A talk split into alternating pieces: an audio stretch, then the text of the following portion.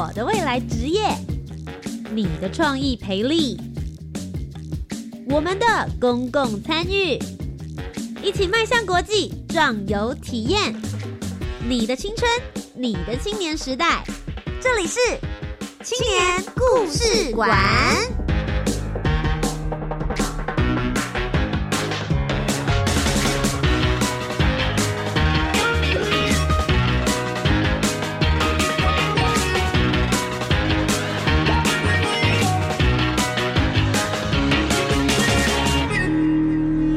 青年，一个故事，改变与感动就从年轻人开始。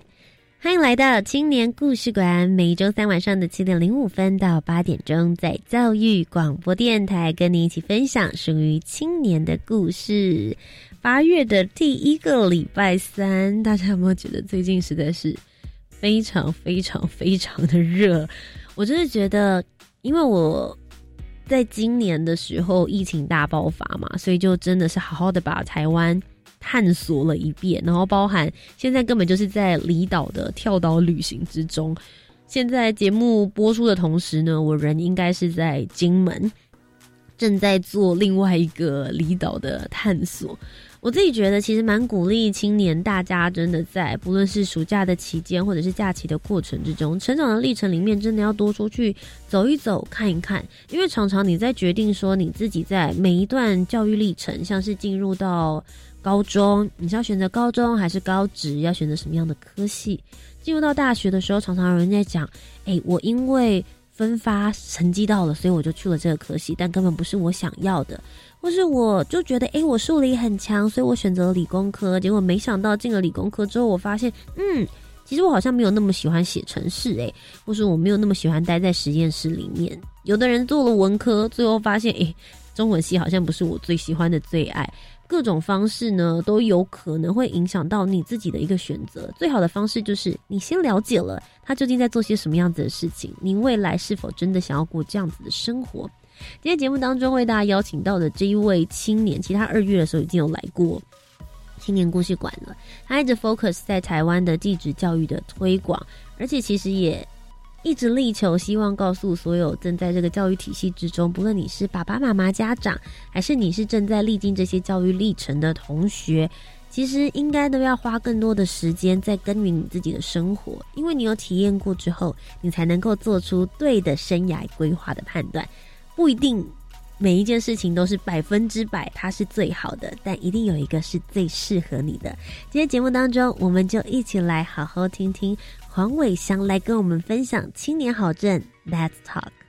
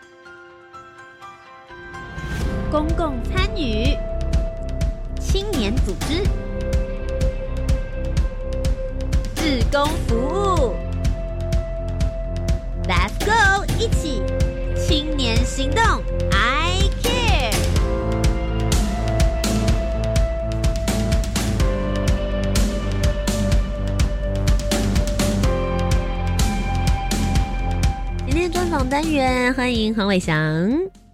主持人好，听众朋友大家好，我是伟翔。伟翔，不知道大家记不记得他的声音？其实他在今年二月份的时候有来过一次青年故事馆了。当时跟我们分享的是在去年度的以及今年度的时候，他担任青资委员，究竟在做一些什么样子的事情？那我真的是觉得你很忙哎，你 focus 事情其实蛮多的。没有啦，主要是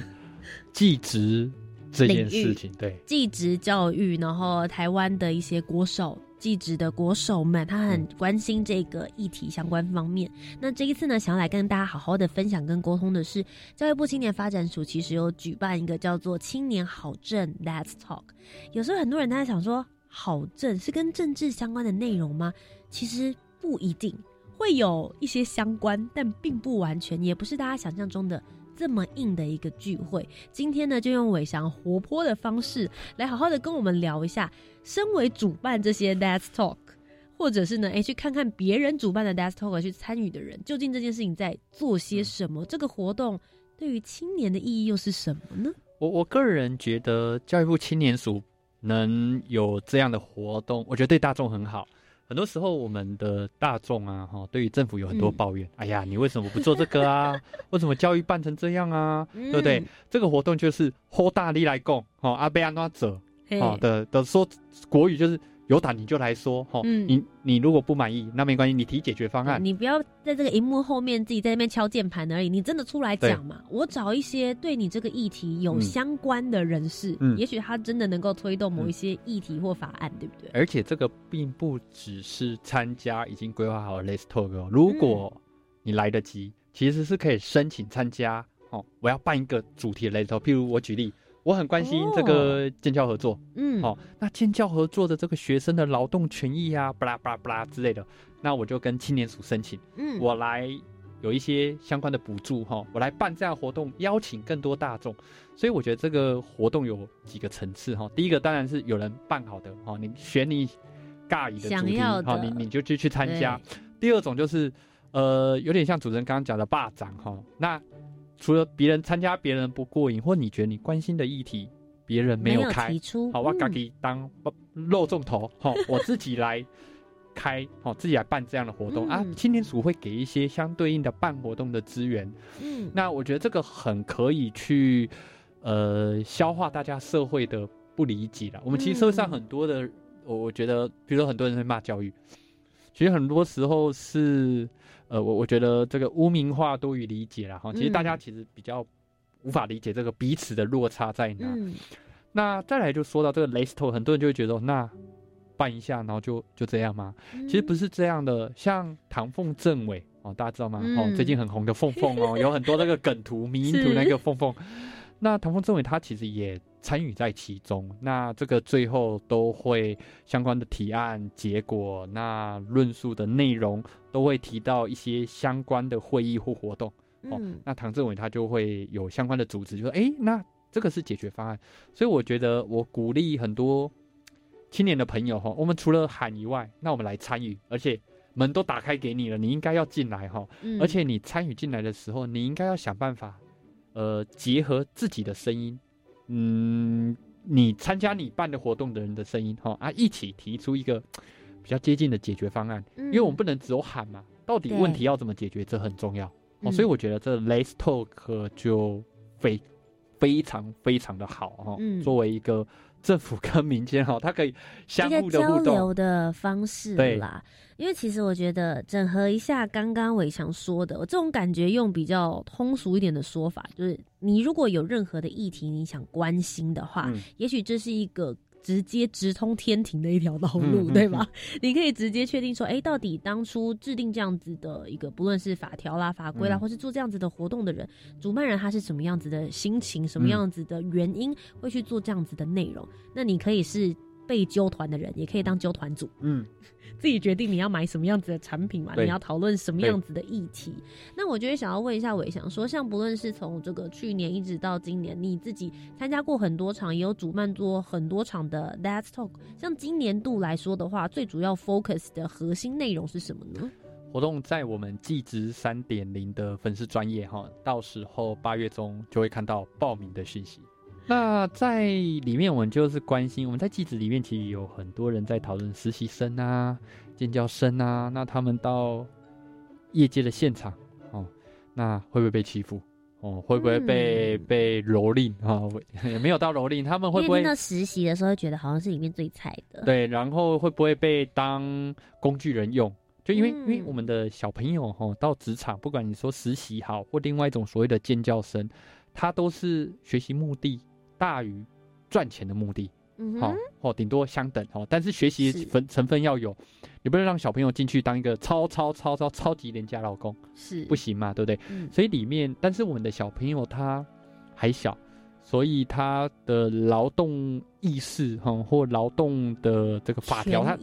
他其实不知道。譬如说中间如果遇到什么不被保劳健保啊，这个你薪资刻意把你克扣啊，嗯。把你无无条件的先打卡再加班啊，哈哈，对，就这种职场有时候会发生。是好那因为样工作样态别太多，所以呢，我们就说，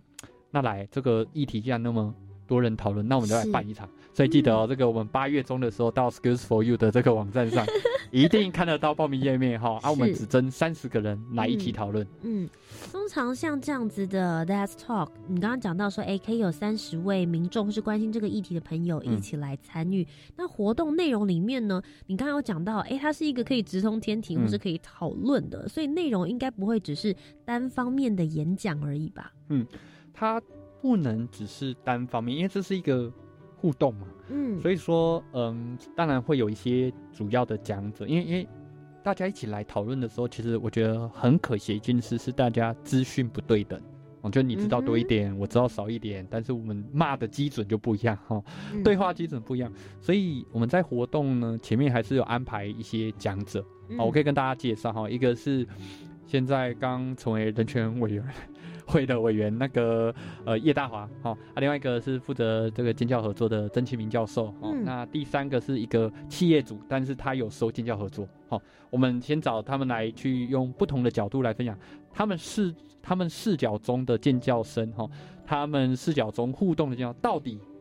的观察是什么？嗯，然后下午就会用类似像世界咖啡馆类似这样的方式，哦。让你比较嗯主题是一桌一桌的哈啊，大家一起共同嗯讨论你关心什么哦，聚焦嘛，聚焦完之后，那这个怎么解决？嗯。解决之后要发表，那发表完之后，大家就会互相的变成一个关心这议题的群集，好、嗯然后会后那可能本来 A 跟 B 不认识哈，经过这个会呢就认识了哈。那如果并不是指这个男女关系了哈，是一个对议题的关系哈，嗯那就有机会促成更多的讨论。那我觉得回到 Let's Talk 跟青年署这个计划，我觉得最重要是这个连接哈，因为当嗯有连接的时候，大家就会彼此言。譬如说，有时候我对这个政策有点误解，我讲出来，好，另外一个说不是不是，其实不是这样，是这样子啊。啊，另外一个同学说，哦，对对对，是这样子。不过还有这个部分，有没有在你参加的内容的时候，真正有发生你这样子刚刚的激烈讨论的嗯案例，可以跟我们分享？呃，我举，因为我们这个议题是今年办嘛，哦，嗯但是我举其他的这个政策的会议，有时候我们在开一些政策会议，在讨论一些事情的时候，嗯哦，大家其实来的时候是，哦，A 同仁说，科长你为什么不做？好、我这个等那么久，哈、那科嗯长。科长就说：“没有啊，我们不是不想做啊，哈，我们可能有一些处境，哦，有一些民间团体，说，对，不好说哈，嗯不好说。但他人家有处境，嗯。那我个人觉得这种所谓的倡议的过程，嗯你需要的是大家一起看困难点在哪，嗯哼，这种伙伴关系一起往前哦，而不是说你为什么不做？他可能说我就是不做，但他也不说他为何他不能做哦，除非嗯他牵涉到国家机密，那当然他不能讲哦。嗯但是如果我觉得透过 Let's Talk 这样的方式，那你你很可以很快速的去理解你所关心的哦，嗯然后大家推进一些论述，就是哦，原来这件事到这里不能解决，是因为 A 原因。嗯那我们有没有机会先来处理 A 原因，再来回来讲这个议题？不然大家一直在讲这议题，为什么不做？为什么不做？为什么不做？嗯那对于政府人员说啊，我就 A 原因啊，你你一直要我做，没办法。所以我觉得这种的对话跟同理的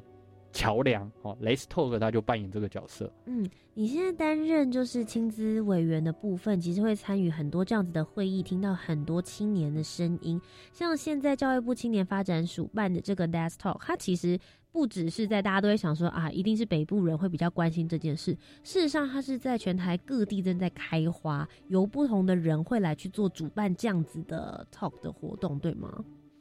呃，在 Let's Talk 的部分的话，其实它就会陆续，我记不得所有的场次当然，嗯，那其实它不只有呃所谓的政府什么青年委员，其实这次你会看到很多民间的人他有来申请哦，有人关怀偏乡教育哦，嗯有人关怀偏向教育的师资哦，有人关怀偏向教育的呃教材嗯哦，偏向教育这个冷气够不够哈、这个都是最近的很多的议题。是，那我觉得这样的议题去，嗯，大家会觉得 Let's Talk 要解决一个问题，哦，我觉得这很重要。但我觉得嗯另外一种，它比较像是大众教育，哦，嗯怎么说？它让大众有机会用一些同理跟对话方式一起来讨论事情，好、嗯啊，在这过程中，其实民众会长大。哦，我所谓长大，并不是说民众 长不大哈，而是说他有机会更理解议题的这条路上，他会长大。哈，他说嗯他就他来参加的，哦，原来是这样子。当他回到他们的不管自己的学校、自己的工作场域、哈、自己的政策参与方式，他就会变成各这个议题的各种的小种子，然后他就会扩散，再跟他周围的人讲。嗯那随着这样一直办下去，其实那个对整个社会的良善的沟通，我觉得会非常有帮助。嗯，其实伟翔，你一直蛮 focus 在台湾的教育技职体系这方面，我也很好奇，因为像你刚刚有提到，就是说，其实 Last Talk 它是一个大家彼此之间可以互相交流、循环，甚至是能够彼此影响的过程。你觉得，之所以教育部青年发展署需要再额外开启这样子的 desk talk 的模式跟方式，是否是因为在我们的本体就是原本的教育理念这一块的教育，你觉得现在目前是有越来越多的趋势呢，还是说其实还有哪里是需要加强的？嗯，我个人反而觉得是现在的传播模式变得很快啊。我举例哈、嗯譬如说呢，呃，我刚刚来之前哈，我在教育部哈，在开那个潘部长主持的媒体素养推动会啊，我们就在讨论啊，这各个媒体素养教育到底要怎样啊，嗯嗯，怎么怎么试假、啊，怎么开媒体素养课程。可是我们在里面发现一件事哈，而、我当然也把这样的声音带进去给部会的同仁，就是我们现在很多人还在讲什么收视率啊，这这呃各种的方式收，听率啊、对赞率啊对对什么的。但是嗯其实现在的这一代或下一代，其实他看的也不是在这个了，他可能看 D 卡，哦，可能 D 卡也不看了哈，他可能呃 IG 啊，有人看 PTT 哈，抖有人在看各种啊抖音嗯哈，有人看 YouTube 哈，嗯所以这种新形态的沟通呢，它其实很多时候它已经不是一个以往哦我们看报纸哦单向式，不是嗯电视单向式的跟你讲哦，它反而变成是互动哦。我我今天是一个看讯息的人，比如我在 D 卡。我也是个内容产生者哦，嗯我也会影响别人，变成这个整个内容资讯流的里面哦。嗯那所以我觉得 Let's Talk 它有同样的概念，就是说过去的政令都是从上而下，哦，你就做这个，啊，你就做那个，哦，有人有怨言都，哇，算了啦，忍住哈，就做完对。但是 Let's Talk 它比较像是这种媒体的这种互动的概念是，好，今天政策要做，哦，不管是真要做。哦，已经做或已经很久的议题，一直没有人去好好的处理。那你透过 Let's Talk 的方式，不只是理解部会的这个到底怎么做嘛，他们难处，嗯你也可以提你的声音。那大家在一个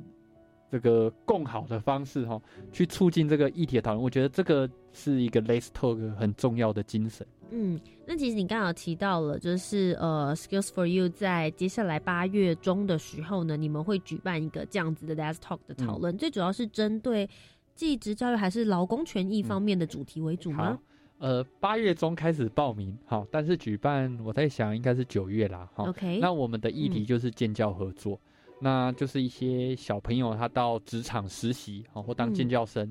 会不会被剥削啊？哈，会不会等等之类的啊？那所以这像现在建教生是比如说高中跟大学这个阶呃段的吗主建教生主要是高中，？OK，哦高中高中职嗯哦嗯那他们因为在这个年龄层哈，那到这个这个职场哈。嗯进行学习，那当然我们有所谓的建教生什么权益保障专法等等之类的，但你总是还是会偶尔听到一两个哈，他不一定是建教生，他可能是一般的实习生，哦，嗯哼他这个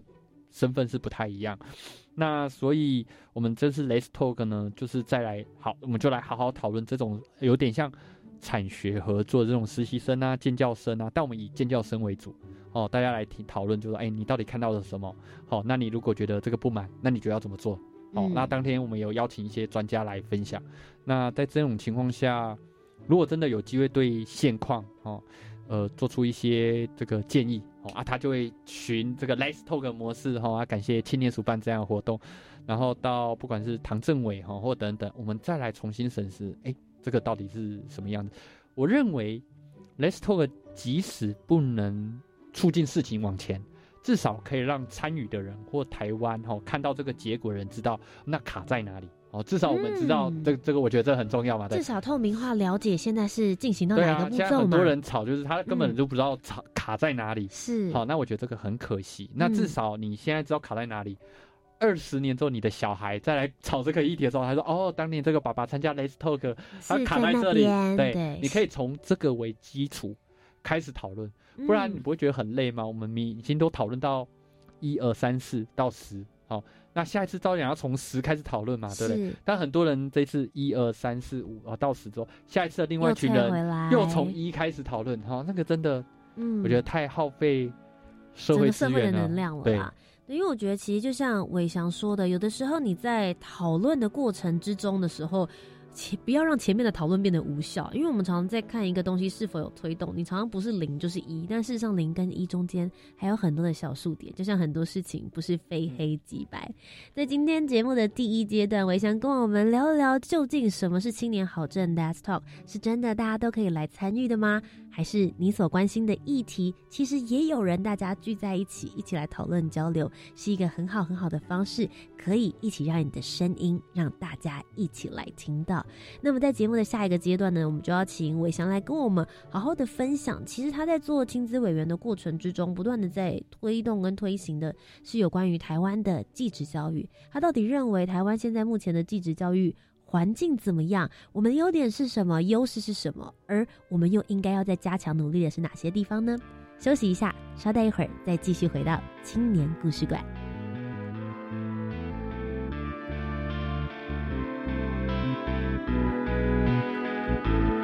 亲爱的，总有些事没办法讲，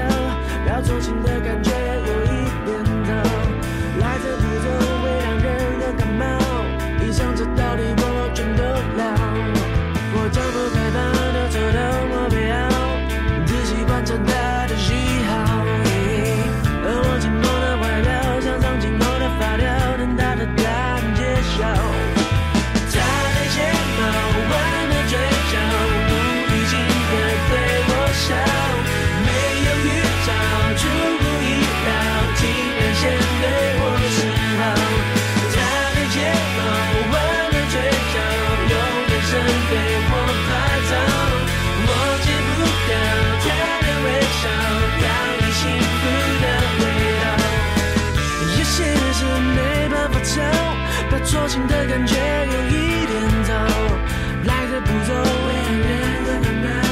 上这道理我全都了。恋爱的方式无法拿笔来抄，也没有规则可以去找。摆动的缘分可不可靠？喜欢的对象要自己挑。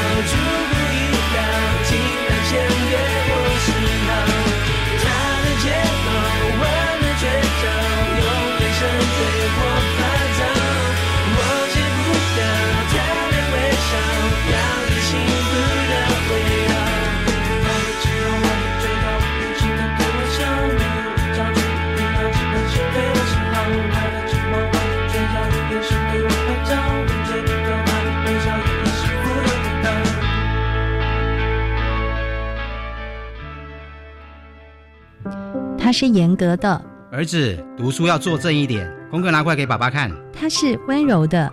宝贝乖，赶快睡觉喽。他是慈祥的，妹妹呀、爸爸卤了肉，记得回家吃啊。每个家都有一个令人安心的身影，有那个身影就有安全感。父亲节到了，教育电台祝福全天下的爸爸们父亲节快乐。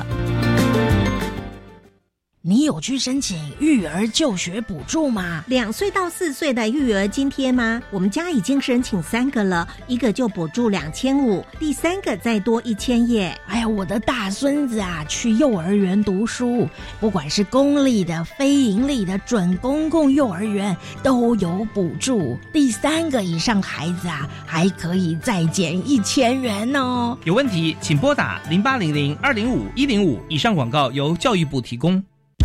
那个小美整天打混摸鱼，你看她又在下载盗版影片和音乐，还到处转贴图文呢。别气，像那样未经授权就随意下载、分享别人的影音及图文档案，会侵犯到著作权哦。这么严重啊？嗯，那快去提醒她，触法行为不能做，一定要尊重智慧财产权。智慧局提醒您，禁止网络非法下载影音、图文及照片等著作，以免触法。以上广告由经济部智慧财产局提供。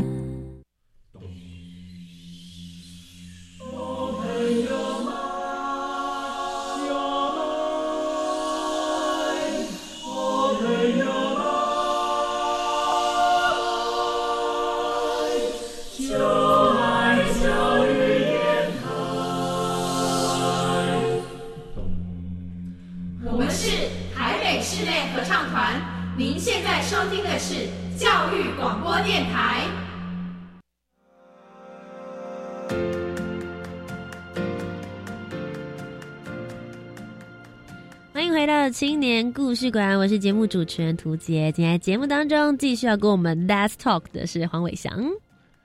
呃，主持人好，当听众朋友大家好，我是伟翔。伟翔刚刚在第一阶段呢，跟我们分享了到底青年好证 Last Talk 是在做些什么样子的事情。简单来讲，就是如果你有任何的意见、任何的声音，不要再躲在电脑后面了，或是你的手机打着键盘，直接出来，有话你好好的跟 Keyman 说嘛。也许你就会知道说啊，政府不是不做，而是现在是执行到中间的阶段，只是我们还没有看到而已。但不是说不告诉你哦，我们也是公开透明，就直接大家一起来讨论吧。那今天接下来呢，就来好好跟伟翔聊一聊，他其实。个人在网络上面最知名，只要你打了黄伟翔这三个字，下面就会发现说，哇塞，他根本就是一个积极式的教育家哦。我觉得应该是要这样讲，因为有时候教育家会让人家觉得好像啊，就是很沉稳呐、然后这个慢慢来啊，然后温暖，然后教化大家。no，他是在积极的帮大家争取权益。台湾好的地方，我们有优势的地方，好的学生，我们就应该好好的来培育他们。其实你一直 focus 在的是技职教育这方面，之前甚至还争取了台湾这些国手，也就是台湾技职之光们，让他们能够有被大家看到的机会，对不对？嗯，之前当然要感谢像我们有这种青年咨询委员的这种角色是。哦啊，当然我在院青资，嗯，我印象很深刻，在二零一八年的时候哈、那那时候在国庆日嗯哈、嗯。有游行。哦，那那时候就看到哎有亚运的选手游行。好，那作为一个技职人，那当然技职圈有很多议题，但你会很直觉想到哈，亚洲层级，我们有一个世界赛，是嗯。很多技职的好手，他可能比木工，可能比花艺哈，可能比各种什么机器人等等，代表台湾出去比赛，而且那都是练了很多年，而这样的人居然没有办法到国庆游行，我觉得很可惜。所以呃，在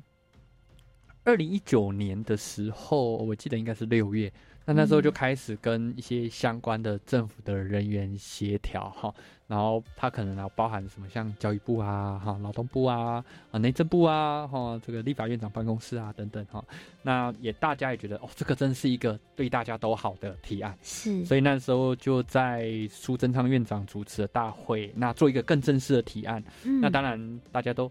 苏院长说，哎、潘部长觉得如何？他说 OK，好。那问劳动部长，劳动部长说，哎、这个很赞，礼拜哦。好然后就够了 哈。嗯，那当然，他这件事最后促成，你会很感动的是说，呃，那时候我在管理，那他经过总统府哦，那个列车，嗯嗯，当司仪在讲哦，这些国际技能竞赛的选手、教练、裁判长，他多么的替台湾在世界上争取荣耀。好，我们不会再只是一个台湾被认为是泰国哈，不会再有这种事哈。台湾就是他国，嗯，台湾在就是台湾，世界上这种技能的比赛啊，嗯哦，在二零一九年他拿了世界第三名。哦，他拿了五金、五银、五铜二十三个优胜奖哦，其实其实成绩是非常非常非常的前面，嗯对比大家熟知的什么德国啊、哈、等等之类都还前面。那这样的人，他回到台湾，如果有机会透过这种国庆游行的方式被大众肯定，而且他们游行经过总统府的那个前面那条路以外，他还游行整个台北市。那我那时候有去看哦，大家都拿着相关的旗帜在那边挥，然后国手们哈、就坐在那种游行的列车，好、啊，嗯大家也很兴奋哈、那我觉得这件事其实重要是，当大众好、在看见哦，原来学技能是这一个这么被鼓励的事情，好、嗯。大家才有更多的青年跟青少年会愿意学技能。好，不然大家其实现在愿意学技能的越来越少了哈。嗯。那对于国手自己本身或培训团队本身，他会觉得哇，这个真是一个国家的荣耀，我要继续奉献培育下一世代的技能好手。哦嗯。所以我觉得这个国庆游行哈，在这整个亲知会上，它就发挥了作用。嗯那你会看见大家呢，会因为你的一些参与，啊，一些沟通，来促成一些实质的改变。那这样事情，它对社会就是一个共好，哈，就不再只是一个你就是在键盘，哈，像主持人说的哈，在键盘后面那个骂，啊，荧幕后面用键盘骂这样子。我觉得其实这件事情是能够有领头羊的效应的。你会看到说啊，原来前面的前辈们，然后已经在为就是对台湾，然后为在这个世界上面争光，看到头角之外，其实回到台湾的时候，你真的会有一种大家可能诶，之前你刚刚讲到了嘛，不论是亚运还是之前比如说世大运的时候，很多国手把这些奖牌留在台湾，他们就会去游行，然后大家就会把他们。真的是当英雄般式的扫街崇拜。那为什么这一些就是技职的国手们，他们也是为了台湾出去出征出赛？其实回来大家会看到，就说哦，原来也会有这样子的机会来鼓励他们。大家对于不论是这样子的职业，或是这样的选择，会有更深一层的尊重。而且我觉得啊，就是在我们在倡议一件事，不管你今天透过青年咨询委员会这样的单位哈、它不止中央，它其实很多地方政府是有的啊。青年他自己再去查自己的地方政府，好，比如新北市、嗯台中市哈、这个桃园哈、其实都有。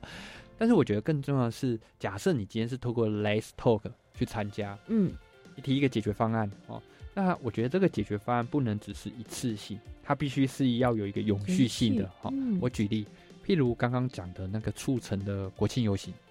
它就不会只是这一次，好、这次不会只是第一次，好、它还会有第二次、第三次。嗯。所以当促成这个改变之后，我们两年后，诶，不是两年后，我们二零二一年后国际赛在上海，那台湾的选手回来之后，一样会接受国庆游行，它就变成两年一度常态性，嗯。这样的倡议跟这样的沟通，我觉得也可以把这样的概念跟精神放进 Let's Talk 好、嗯让你倡议的东西不是只是一个烟火，棒就没了对哦，所以这个永续性就会很重要。嗯，因为也许大家在做 Desk Talk 的时候，也可以观察一下，就或者是你自己在发起的时候，我们可以议题有一个延续性的状态。你第一次关注到它的时候，它可能现在是执行一到十的，它可能执行到二。也许下一次你在举办的时候，它到三了，或者它到五分了。用这样子的方式，大家其实会对一个议题越来越了解，也越来越深入。那我会想要问伟翔说，你自己在观察这个继职教育的体系，你当然不会说只看台湾，我们借镜也会看看国外他们是怎么样子来做的。你觉得目前台湾现在的继职环境跟其他几个大家想象中，不论是呃德国啦，或者是瑞士，大家都觉得哎、诶好像在技职领域他们发展的比较蓬勃，或者是说社会风气对于他们去做技职选择，其实是相对来讲鼓励，甚至是很开放。你觉得台湾目前的状况是怎么样的呢？我觉得呃，这不只是技职啊，哈，嗯我们呃有很多数据哈。那比如说我们这个大学校院，哦，我们这个休退学比例其实蛮高的，哈。那有高到快四分之一哈，这个这么多是说。在技职教育体系下哦、不是在？整个嗯大学、科大、硕士、博士哈其实休退学的人是很多。嗯那我觉得原因在于说，大家在选择科系这件事都囫囵吞枣啊。什么叫囫囵吞枣？譬如说，嗯呃，我今天数理好，所以我就选了理工科，啊也比较好赚钱啊，所以去。是那后来呢？等你读读读读到大三、大四要做专题，或者是到硕班进实验室，你才知道哦，原来这是工程师的生活，哇不爱哦，这个是真的很可惜。嗯所以我个人觉得，不管你今天是嗯在国中阶段哦，或高中职阶段哦，在你要做一些选择的时候，那呃，你最好是去想一下哈，或有一些多一点生命的体验，去理解到底社会上有什么样的职业是你的向往。嗯那在那职业的向往前提下，你再来选科系哦哦，或选教育体系，这个很重要哈。我举一个这个，你现在去国中小，你只要讲这个职业，十个里面有十一个都说他想当。好我举例，实况组，好 OK 那实况组是一个小朋友很想当的职业，是我以实况组为例子哈，实况组他大概需要几个能力哈。嗯第一个，他可能要很会讲话，然后这个这个逻辑能力一定要有。嗯第二个，他可能剪接后置的能力哦，或是这种有点像导播或者是说导演这种角色嗯哈。要有镜头感第嗯三个，他可能需要是他要有一点商业的头脑提案。为什么呢？因为我们我举一个恐怖游戏的实况组为例子，哈、嗯他就是玩恐怖游戏。那玩恐怖游戏的时候，他也不可能玩给大人玩嘛，嗯，不可能嘛，哈，绝对不是大人，他是谁啊？可能大部分都是国中生、国高中好不好国小嗯生、或高中生在看。所以今天这个实况组，他设定好目标客群之后，他就讲这个客群的语言。好，嗯那讲这个客群的语言，当你的频道看你的人越来越集中，而且越来越稳的时候，你就可以拿这个稳定的客群去跟广告公司提案，嗯对不对？这个广告那个实况组的这个基本的原理好，就是这样。所以今天当一个小朋友要当实况组的时候，第一个你要让他知道这个职涯发展是什么，因为即使你不能当实况组，你也可以当幕后的工作人员，嗯对吗？那第二个是假设哈，我举两个例子，以小朋友还要当实况组，那今天这个小朋友呢，他很会讲话哦，就很会主持，他也很会剪片哦，这个可能在 YouTube 上就可以学，嗯可他没有什么商业的逻辑哦，嗯所以他可能就可以高职先读商管科系。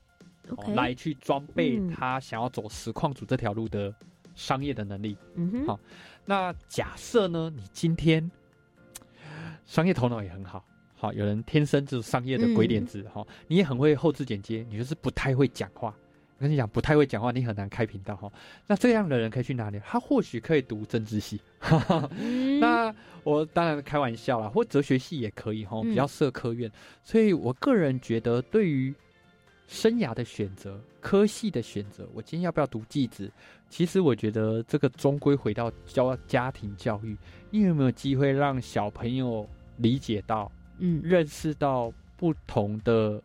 职业的选择，不管是传统职业、未来的职业。那在这个职业的情况下，你去看你缺什么能力，再来决定哦，我在高职的这个科系有我要的能力，还是都没有没关系。可是，在某间大学有这个学程，我觉得对我们来说，如果小朋友知道他的未来要到那边，他嗯缺的能力，他再去选择现在的高职、高中、科大、大学、实验教育、自学，那对小朋友来说都是各种的这种自助餐的套餐之一。啊、嗯所以我觉得用这样的心态来去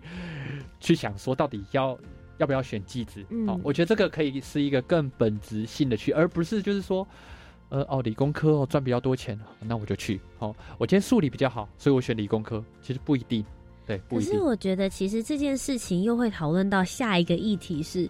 要选择自己未来的职业，或是所谓的想要的生活。对于一个你说十二岁到十八岁之间的青少年来说，真的有这么容易吗？我觉得对小朋友很难，但对家长是有机会的。那家长其实不太可能是知道很多的东西嘛，这这是不可能的事。但是我鼓励家长让小朋友有多一点生活，这个很重要。我举例，哦譬如说，为什么这一种学用落差或职业，然后台湾很焦虑，为什么？因为你就是从小到大，你都在室内嘛，你都没有什么生活体验。结果你到某个时间，你突然说哦，你要要决定了哦，嗯嗯但是很多时候我们在看呃一些欧美剧或跟国外人交流的时候，有些人你问他为什么要当木工，他说我小时候跟爸爸在盖，就是他们会盖那个自己盖那种木头的房子哈、嗯在他们这个欧美也是很常做这种事情。他说所以我要当建筑木工，哦，因为从小这个很拿手，我也觉得这个很好，哦，嗯所以我我觉得这个生活体验先要有。好，而不是把它塞补习班啊、安亲班啊、嗯客服班啊，之后你突然要人家说，那你喜欢什么？他根本没有机会体验生活嘛。所以我觉得父母也不用压力太大，但至少让小朋友多体验生活。哈、啊，有些东西你就让他尝试，你不要 就是什么事都帮他安排好。嗯好像这个真的是会丧失了小朋友去认识社会的机会。嗯，也让他看看其他职业的人，他们是怎么样在执行他们的工作内容。我觉得聊到这边，我觉得很好奇，我想，那你自己当初在不论是选择高中或者选择大学的科系的时候，你自己的状况也是吗？你已经是想好说，哎、你想要有什么样的生活，你要补足这中间的事情了？当然没有啊，好，当然不是。当年就是呃，我读高职啊、在海山高工，就是现在新北高工。嗯，那后来当然到台科大哈、硕士在台大读。那我的台大硕士其实是没完成，好、嗯没完成很简单的一个原因呢，就是我们在小的时候，呃，因为我数理很好，所以呢就选了一个机械啊，机械需要一个很多数理啊，就通常都工学院。那到大学当然就顺理成章读机械工程系啊，硕士班也读机械工程所。可是呢，当我很兴奋的进到硕士班去读哦，第一天这个学长带我去实验室哈、那在这样的实验室哈、你通常是面对一个机器哈、然后输入一些数据。哦啊，这数据的这个基础是有某些文献，让你在某个时间下输入一些数据，做一些实验，让它是有科学依据的。是好、那它是无尘室嘛，哈、所以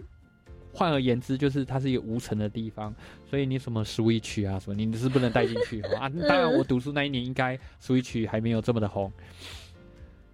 你就会发现哦，原来这就是我未来四五十年的工作，面对机器。好哦，原来这叫设备工程师跟研发工程师。好、啊，嗯当然他们没有这么单调哈。那呃，我是一个比较喜欢面对人的人哈。是那所以我觉得会很可惜的是，你都投资自己这么多年了，结果到硕一的时候才发现，哦，原来理工科的工作场域是这样子，嗯对不对？那很可惜啊，对不对？所以我我自己对于人生其实蛮大一个后悔是。你闷着头就听大家说哦，理工科很赚钱，然后就一直走。但其实世界选择并不像你接受资讯这么的少。好，譬如说我们现在在经营非利组织嘛，嗯哈、那他需要学习的样态跟具备能力就需要更多。嗯但是他的生活的步调哈、生活形态、工作的方式，其实会很异于工程师。嗯那这种都是我们出社会之后，哦，原来有这样子，哦，原来可以这样倡议，哦，原来是这样募款。那很多时候，以我的生命经验，会像主持人问的一样，哦那就是太缺乏哈、所以我嗯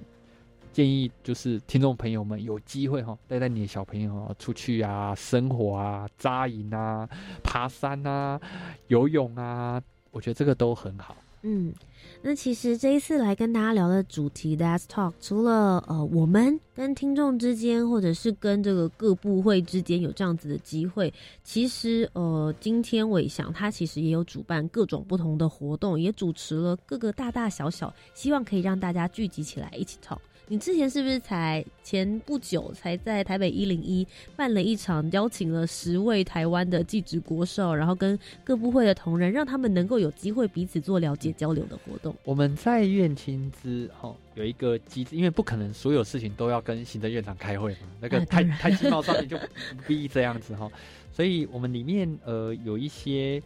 机制呢，是可以让委员针对他关怀的议题，哦，嗯你找一些利害关系人啊，然后部会啊，当然唐凤政委主持啊，选一个舒适的地方，好，啊，感谢台北一零一那时候去支持我们这样的呃提供场地，哈，是，呃，在那个场合呢，因为技职的国手哦，或所谓的国际技能竞赛的代表选手，他们在选手培训的过程，哦，呃，国手产生的过程，培训的内容，呃，教练团队，哦，这个培训经费，哦，甚至你代表国家出去的时候，因为我们的这种技能的赛事，它很可能会割伤手，啊，他可能会受伤，嗯。那需不需要比照体育的选手或奥运选手有医护团队？其实很多时候透过这种机会，哦，他们自发性的提出需求，哦，嗯。那部会就会讨论，哎，这个是不错建议，而且那天还提到一个很重要的建议是，以往啊，大家这个代表台湾出去，哈、这个比赛，因为他们年龄层大概是十八、十九、二十二、一、二，大概是这个年龄层间，嗯嗯他的心理的抗压性其实是是那个压力很大，对，所以哎，比起这个急救的这种伤口的这个这个救护的医师以外，哈、这个这个医疗团队会不会其实心理辅导的咨商师也很重要？那是不是我们在培训团队也需要有这样的背景的人，而不是嗯只叫你一直练技能，一直练技能，对不对？嗯所以很多时候这样的方式，哎，不会同说，哦，原来也有这个角，这个角度哦，好像很重要。我们来演绎看有没有机会在今年不能，那我们明年来试试看，可不可以嗯把培训团队放入这个元素？那即使相关意见不能做，那国手也会听到解释哦，其实因为这样这样这样，所以我们觉得做不来啊。哦，我觉得这一种基于同理跟对话的讨论，哦，在这种 call 这种会议上，它就会非常的有意义。嗯，我觉得有的时候其实 idea 的发想，或者是有一些误解，真的是来自于没有沟通。青年好正 Desk Talk 就希望能够开了一扇窗，帮你把这些 setting 一个圆桌这些椅子，通通都已经做好了，邀请你可以跟我们一起来做讨论跟参与。今天再次非常谢谢伟翔来到我们的节目当中。大家如果想要了解伟翔更多相关他现在正在做的议题，或是想要来看他主办的活动的话，大家可以到哪里去找到你？大家可以搜寻 “技职三点零”，好，它是一个技职的媒体平台。另外一个呢，则是 “Skills for You”，哈、嗯 skills 就是技能哈，这个的英文哈。那在这两个粉丝团都可以看到我们很大量跟技能啊、技职啊、劳动啊相关的资讯或活动。伟翔其实也有在写各类的文章，然后他也有很多很多的一些影片资源。如果大家对于教育这一块、技职这一块，或是你真的有事想要跟我们 Let's Talk 的话，欢迎大家都可以透过这些平台来找到伟翔，跟他一起来讨论。也谢谢伟翔。谢谢主持人，大家拜拜。那我们接下来呢，就来看看教育部青年发展署即将举办的精彩活动有哪些喽。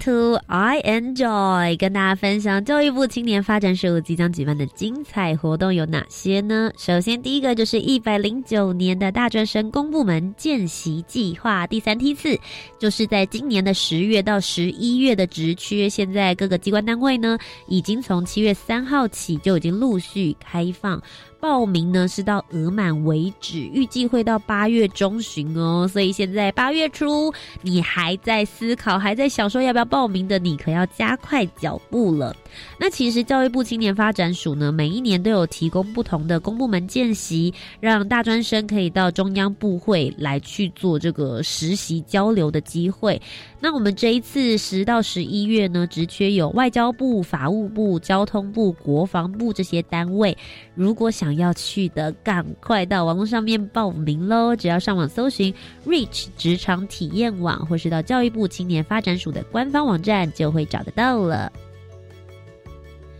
接下来是一百零九年民间团体推动职涯发展的补助计划。现在呢，申请时间是从今年的七月到十一月。教育部青年发展署为了拓展青年职涯探索的管道，促进青年及早找到他们的职涯方向，一百零九年的补助民间团体办理一系列职涯探索活动就已经在开跑了。只要你是十八到三十五岁的青年，不管你是学生、应届毕业生、求职者，还是你刚刚踏入职场、转职的人、多重职业的身份人，像是我觉得斜杠青年的话，或者是你是高关怀青年，都可以上青年署的青年职涯辅导资讯平台的线上报名哦，马上来参与我们的活动吧。再来是创创大学堂的创创火箭营行动者工作坊，最主要呢是在今年的八月十五号到十六号这两天来做举办。为了鼓励青年以实际的行动来聚焦问题核心，导入设计思考的方法论，将构想具体转化为可以持续行动的方案。为了将来如果你想要创业的构想呢，来奠基行动的基础，青年署的创创大学堂会在八月十五号到十六。号办理创创火箭营行动者工作坊，欢迎有兴趣的朋友们呢，能够踊跃的来报名参加。只要上网搜寻“创创点火器”，就可以找得到他们的报名资讯了。今天最后两个活动，第一个就是一百零九年青年好政系列 That's Talk 全台 Talk，现在正在热烈的办理之中，就是八月到九月份。如果你对于公共参与有满怀的热忱，却找不到机会可以来参加跟发挥，教育部青年发展署主办了 That's Talk 活动。那么今年呢，最主要是希望能够来关心教育跟劳动议题，热血青年们通通都站出来吧！大家赶快一起来 Talk，报名呢可以到青年好政的联盟网站就可以查得到了。最后一个就是青年壮游点的计划了。你今年的暑假已经决定好最后要去哪里收心了吗？教育部青年发展署跟非营利组织以及大专院校合作，在全国各地设置了六十八个青年壮游点，提供十五岁到三十五岁的青年全年度常态而且深度的在地服务。透过各种不同的办理方式，可以让大家体验台湾的在地生活跟文化。如果你有兴趣想要来好好了解的话，只要上我们的壮游体验学习网，就可以搜寻到所有的相关行程了。赶快来报名参加，来一场深度的探索体验吧！以上就是今天的青年故事馆，每周三晚上的七点零五分到八点钟，由主持人图杰我带着你一起聆听属于台湾青年的故事。我们下个礼拜节目再见喽，拜拜。